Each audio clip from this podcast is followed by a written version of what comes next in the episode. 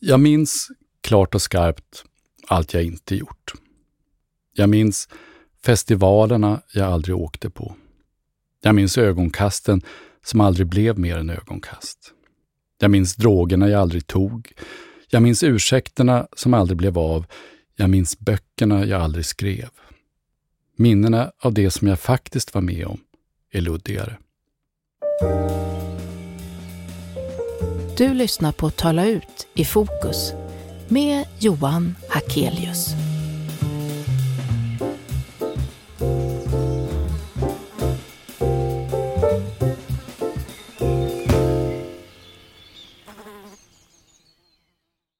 Ta Birger till exempel. Han hade skärmössa av den där typen man fick på brädgårdarna innan de amerikanska baseballkepsarna kommit till Sverige. De var i sladdrigt tyg med hälften så stor skärm som baseballspelarna får. Fyrkantiga som en kubb snarare än runda. Birger åkte moppe. Inte en Push Dakota eller Syndap Supersport eller några av de andra eftertraktade modellerna med limpa. Jag tror han hade en Crescent. Tjejmoppe, som det hette, lite föraktfullt. Han jobbade på gården där jag växte upp. Ett finger hade han sågat av. Stumpen som var kvar använde han när han stoppade pipan. Jag minns att Birger alltid var mild och snäll. Jag minns att han kom en gång och knackade på i stora huset med två träkistor som han hade snickrat till min syster och mig. Inget särskilt skäl, han var bara snäll.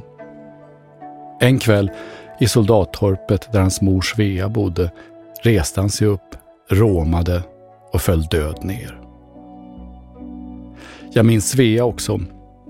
Hon bar chalett och förkläde och började varje mening med usch, usch, så fint väder vi har.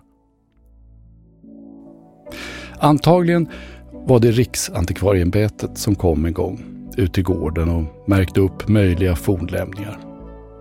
Jag minns att Birger sa om en skyddad stenhög, nog har jag varit med ett tag, men så gammal är jag inte. Han hade själv plockat stenarna från åken och lagt upp dem. Men när jag tänker på saken var det kanske Allan, en annan lantarbetare som sa det. Allan pratade nästan aldrig, men det fanns undantag. Det som faktiskt hänt är luddigt.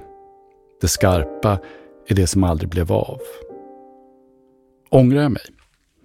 Nej, jag är ingen Edith Piaf som inget ångrar.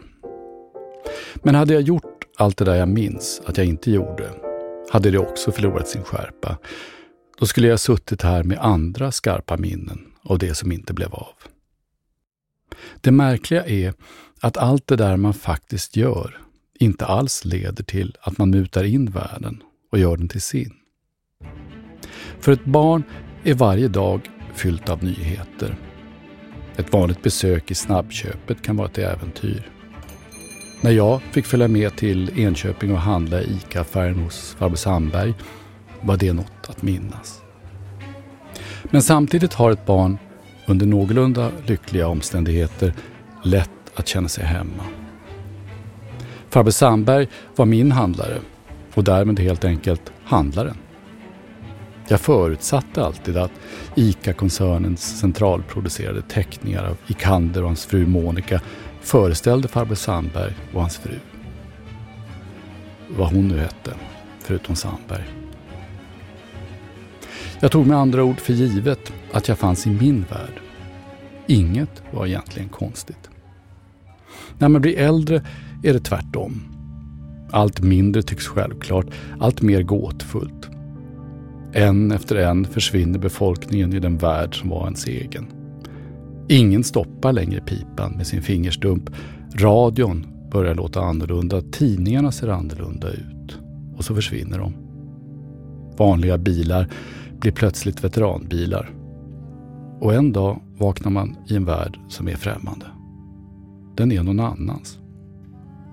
Vems, kan man undra. När man flyttar är man först valhänt i sin nya bostad. Man letar i kökslådorna som om man var gäst i någon annans hem. Men tids nog bor man in sig. Livet är precis tvärtom.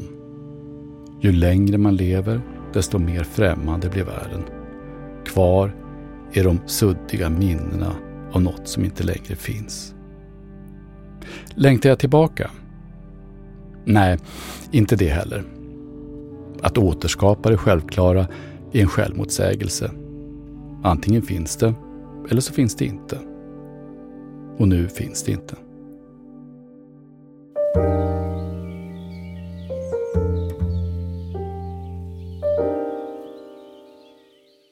Minns ni Birger och stenröset? Jag hoppas det. Det finns delar av Sverige, inte minst i Småland, där stenarna ligger travade i långa gråa led. De letar sig över torv och genom granskog som trötta larver. I århundraden har bönder och drängar baxat stenarna från åken och lagt den ena på den andra för att nära hoppet om bättre skördar. Det är imponerande, men också mycket nedslående. För åkrarna på många av de här ställena är efter alla århundraden av knäckta ryggar och krossade fingrar fortfarande fulla av sten. Det påminner om Albert Camus, den gamla muntergöken. Han fördjupade sig under andra världskriget i den antika myten om Sisyfos. Sisyfos hade trotsat Zeus och som straff tvingades han rulla en tung sten uppför ett berg. Väl på toppen rullade stenen ner på andra sidan. Sisyfos fick börja om. Igen och igen. Han var antagligen smålänning. Camus var ingen smålänning, men han var ingen vekling. Det mest citerade i den där essän om Sisyfos är den första meningen och den lyder så här. Det finns endast ett verkligt allvarligt filosofiskt problem. Självmordet. Om ni oroar er kan jag redan nu avslöja att Camus tackade nej till självmordet. Han dog när hans förläggare körde sin exklusiva Facel Vega FV rakt in i en platan nästan 20 år efter att essän var skriven. Att Camus ändå började där han började berodde på att han ville göra en poäng. Våra liv är precis som Sisyfos liv. Vi åstadkommer inget bestående. Om vi ändå väljer livet måste vi också välja att själva ge det ett värde. Att uppskatta det meningslösa, om man så vill. Den andra mest citerade meningen i Camus essä är den sista. Man måste föreställa sig Sisyfos lycklig. Så här 80 år senare är det lätt att fnissa en aning åt existentialisternas högtravande snusförnuft. De är ett slags filosofins KBT-terapeuter, galliska föregångare till Jordan B. Peterson som säger åt oss att bädda sängen. Men det aningen löjliga är inte sällan också sant. Kanske även myten om Sisyfos. Vill du veta hur det slutar? Du kan låsa upp resten av berättelsen här i din poddapp. Då får du också en prenumeration på magasinet Fokus och tillgång till de andra rafflande avsnitten av Tala ut. Missa inte det. Vi hörs!